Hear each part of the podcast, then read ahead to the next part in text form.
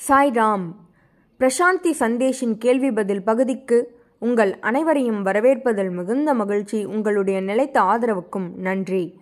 ஒவ்வொரு வாரமும் பக்தர்கள் பலர் தங்கள் மனதில் எழும் கேள்விகளை கேட்கின்றனர். அதற்கான பதிலாக சாய் இலக்கியத்தை ஆதாரமாக கொண்டு பதில்கள் கொடுக்கப்பட்டு வருகிறது. அந்த வகையில் இந்த வாரம் நாம் பார்க்க இருக்கும் கேள்வி இருநூற்றி ஓராவது கேள்வி. வாருங்கள் பகுதிக்குள் செல்லலாம்.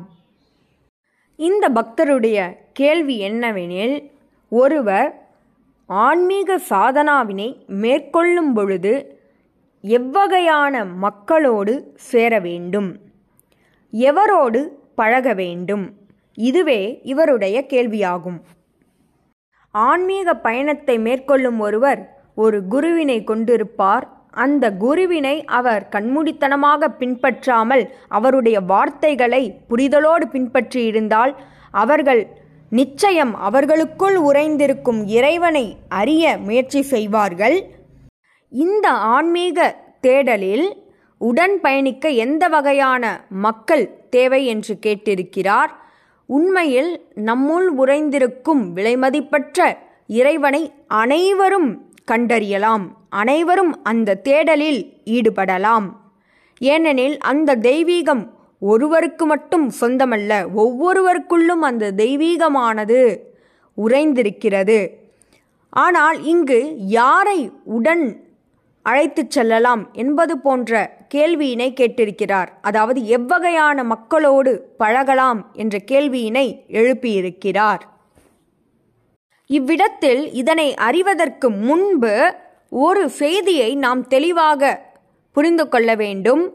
இந்த ஆன்மீக தேடலில் அதாவது தெய்வத்தை நோக்கிய இந்த சத்திய தேடலில் ஒருவர் தனியாகவே பயணித்தாக வேண்டும்.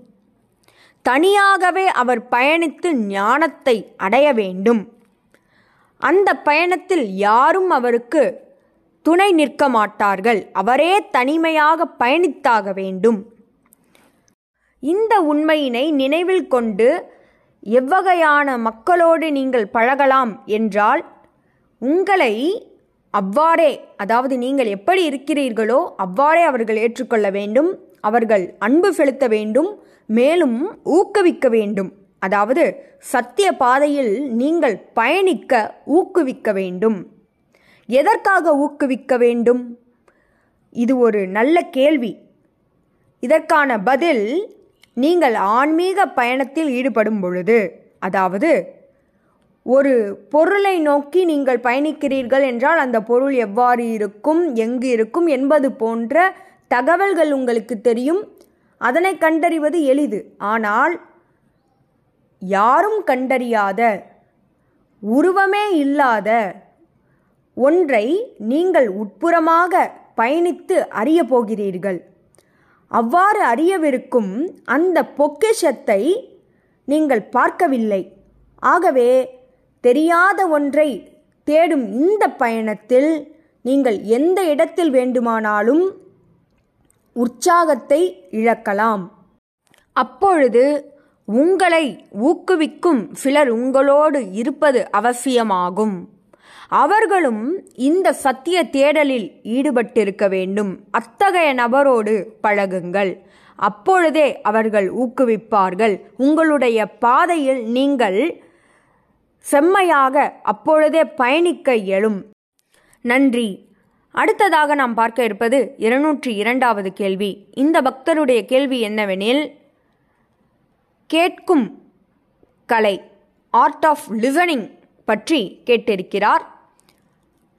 Listening is an art hearing is different from listening வெறும் காதுகளால் ஒரு விஷயத்தை கேட்பதற்கும் உன்னிப்பாக நூறு சதவீதம் ஈடுபட்டு கேட்பதற்கும் வித்தியாசம் உண்டு. அதை நாம் புரிந்து கொள்ள வேண்டும். நீங்கள் காதுகளால் கேட்கும் விஷயத்தை ஞாபகத்தில் வைத்துக்கொள்ள வேண்டும் என்ற அவசியமில்லை. ஆனால் நீங்கள் எதனை நூறு சதவீதம் ஈடுபாட்டுடன் கேட்கிறீர்களோ முழு கவனத்துடன் கேட்கிறீர்களோ அது நிச்சயம் நம்முள் பதிந்திருக்கும். அவ்வாறு முழு கவனத்தோடு நூறு சதவீதத்தோடு ஒரு விஷயத்தை கேட்பதற்கு எது அவசியமாக இருக்கிறது? காதுகள் நிச்சயம் அவசியம். காதுகள் மூலமாக தான் கேட்க இயலும். இரண்டாவதாக அமைதியான மனம். அமைதியான மனம் நிச்சயம் அவசியம். அந்த மனதில் எந்தவிதமான எண்ணங்களும் எழக்கூடாது. எந்தவிதமான கருத்துக்களும் அங்கு பிரதிபலிக்கக்கூடாது. எதை நாம் கேட்கிறோமோ அதை முழுமையாக கேட்க வேண்டும். அவ்வாறு கேட்பதற்கு அமைதியான மனம்தான் அவசியம். அவ்வாறு கேட்கும் பொழுது இந்த கருத்து சரி இந்த கருத்து தவறு என்பது போன்ற எண்ணங்கள் கூட எழக்கூடாது. எந்த கோணத்திலும் நாம் அதனை பார்க்க வேண்டிய அவசியமில்லை. உதாரணமாக காற்று பலமாக வீசுகிறது மரங்கள் அசைகிறது என்று ஒருவர் கூறுகிறார். இதை நாம் வேறு கோணத்தில் இருந்தெல்லாம் யோசிக்க வேண்டிய அவசியமில்லை. அனைத்தையும் அவ்வாறு வேறு கோணத்தில் யோசிக்க வேண்டிய அவசியமில்லை. எது உரைக்கப்படுகிறதோ அதனை அமைதியாக அமைதியான மனதோடு கேளுங்கள். அப்பொழுதே சத்தியத்தை அறிந்து கொள்ள இயலும். இறைவனின் போதனைகளை கேட்கும் பொழுது முழுமையான கவனத்தோடு நீங்கள் கேட்டால் மட்டுமே சத்தியத்தை அறிவதற்கு அது உதவும். சத்திய போதனைகளை நீங்கள் கேட்கும் பொழுது உங்களுக்குள் உறைந்திருக்கும் தெய்வீகத்தினை அறிவதற்கு அது உதவும். மேலும் இவ்வாறு நீங்கள் நூறு சதவீதம் கேட்கும் பொழுது ஒரு மாற்றமானது உருவாகும். அமைதியான மனதோடு இதனை கேட்கும் பொழுதே மாற்றம் அங்கு நிகழும். விழிப்புணர்வானது உங்களிடையே ஏற்படும். நன்றி.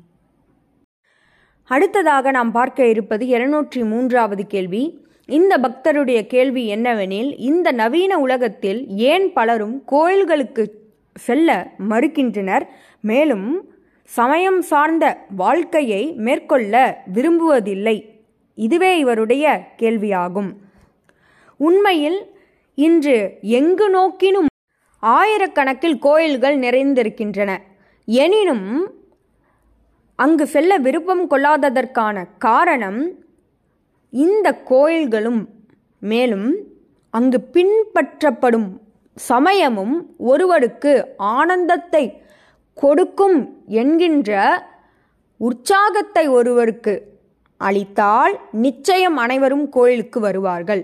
அதை விடுத்து சிலர் எப்படி வாழ்ந்தாலும் என்னுடைய வாழ்வு இவ்வாறு தான் இருக்கிறது. கோயில்களுக்கு சென்றாலும் என்னுடைய வாழ்வு இவ்வாறு தான் சென்று கொண்டிருக்கின்றது என்று எதிர்மறையாக பேசும் பொழுது கோயில்களுக்கு சென்றும் பயனில்லை என்பது போன்ற தோற்றத்தை ஏற்படுத்தி விடுகின்றனர். ஆயிரக்கணக்கான கோயில்கள் இருந்த போதிலும் பலரும் அங்கு வருவதற்கு விருப்பம் கொள்வதில்லை. அதற்கான காரணம் கோயிலும் அங்கு பின்பற்றப்படும் சமயமும் ஒருவருக்கு உற்சாகத்தை அளிக்கும் என்கின்ற உறுதியை ஒருவருக்கு அளித்தால் நிச்சயம் வருகை தருவார்கள். ஆனால் இன்று பலரும் எவ்வாறு இருக்கின்றனர் என்றால் ஆன்மீகம் என்றால் இவ்வுலகத்தை விடுத்து காட்டிற்கு செல்ல வேண்டும் என்பது போன்ற தோற்றத்தை ஏற்படுத்துகின்றனர். ஆனால் சமயம் என்பது அதுவல்ல. ஆன்மீகம் என்பது அதுவல்ல. சமயமானது.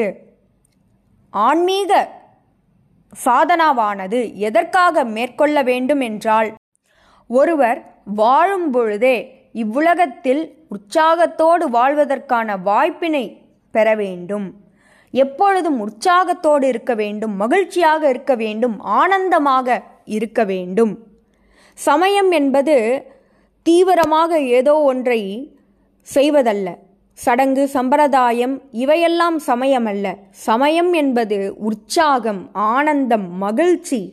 இவையே உண்மையான சமயவாதிக்கான அடையாளங்கள்.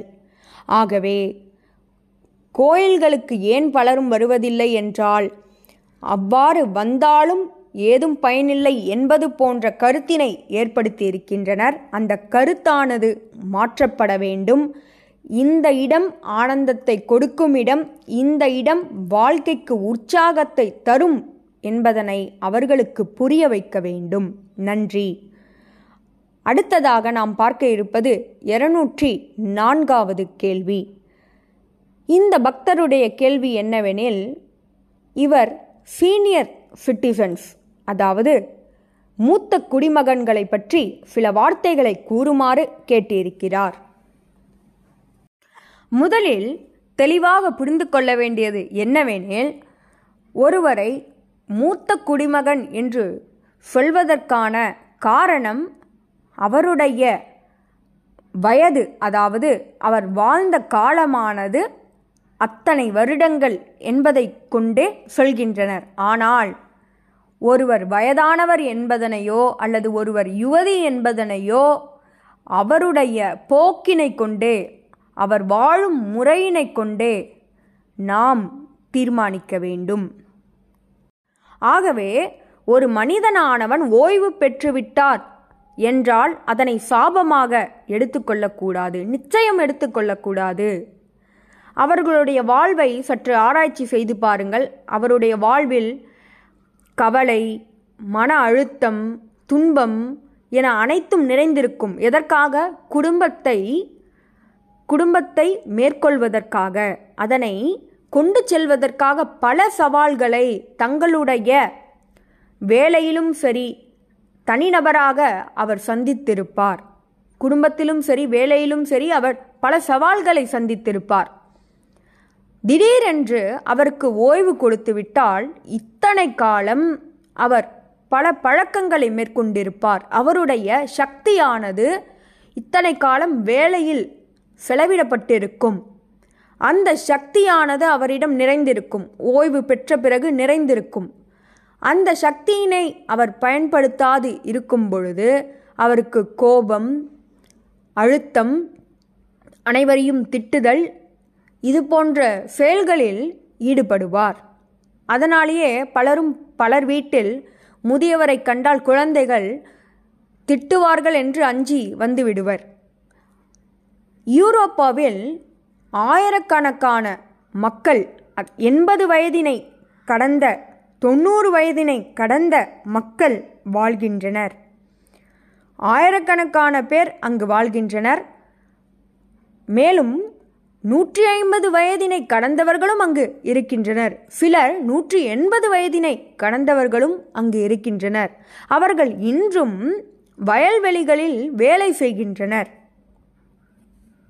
இவ்வாறு இவர்களுடைய சக்தியானது செலவிடப்படுகிறது. சில இடங்களில் இவ்வாறு இருக்கிறது.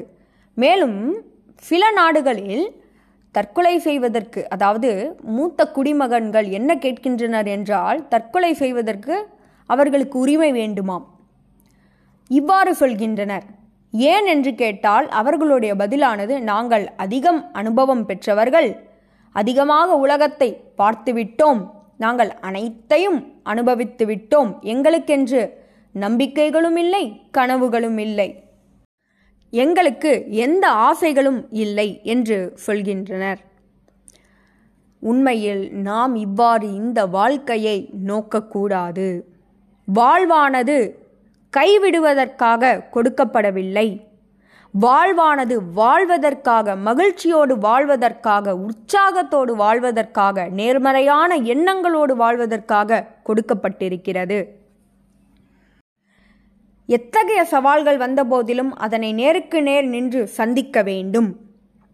இன்று மூத்த குடிமகன்கள் என்று சொல்லப்படும் பலரும் உற்சாகமான வாழ்வை மேற்கொள்கின்றனர் சுறுசுறுப்பாக இருக்கின்றனர். ஆனால் இன்று இருக்கும் யுவதிகளை பாருங்கள். அவர்கள் சுறுசுறுப்பற்று இருக்கின்றனர். தங்களுடைய வேலையை தங்களால் செய்ய முடியாது இருக்கின்றனர். அவர்களே முதியவர்கள் போல இருக்கின்றனர். முதியவர்கள் யுவதிகள் போல செயல்பட்டு கொண்டிருக்கின்றனர். ஆகவே இங்கு யார் யுவதிகள்? இங்கு யார் முதியவர்கள்? ஆகவே அவரவருடைய செயல்பாடுகளை கொண்டே நாம் முடிவு செய்ய வேண்டும். வெறும் வயதினை கொண்டு அவர் வயதானோர் என்று அவரை ஒதுக்கிவிடக்கூடாது. ஆகவே ஒவ்வொருவரும் இந்த வாழ்வினை ஒரு புனித பயணமாக நினைக்க வேண்டும். வாழ்வினை முடிக்க வேண்டும் என்ற எண்ணம் ஒருவருக்கும் தோன்றக்கூடாது. இந்த வாழ்வானது புனித பயணமாகும். நாம் இந்த பயணத்தில் பயணித்து கொண்டிருக்கிறோம். உற்சாகமாக பயணிக்க வேண்டும். அதுவே நம்முடைய நோக்கமாக இருக்க வேண்டும். உற்சாகமாக பயணித்து இந்த உடலையும் மனதையும் கடந்து செல்ல வேண்டும். அதுவே நம்முடைய குறிக்கோளாக இருக்க வேண்டுமே தவிர ஆகவே மனிதனானவன் அனைத்தையும் கடந்து செல்ல வேண்டும். தன்னையே கடந்து செல்ல வேண்டும். தன்னுடைய பெயர் புகழ் உடல் மனம் புத்தி இவற்றை கடந்து செல்ல வேண்டும். அத்தகைய பாதையில் பயணியுங்கள். நன்றி. இதுபோல பல கேள்விகளோடு உங்களை அடுத்த வாரம் சந்திக்கிறேன். ஜெய் சாய்ராம்.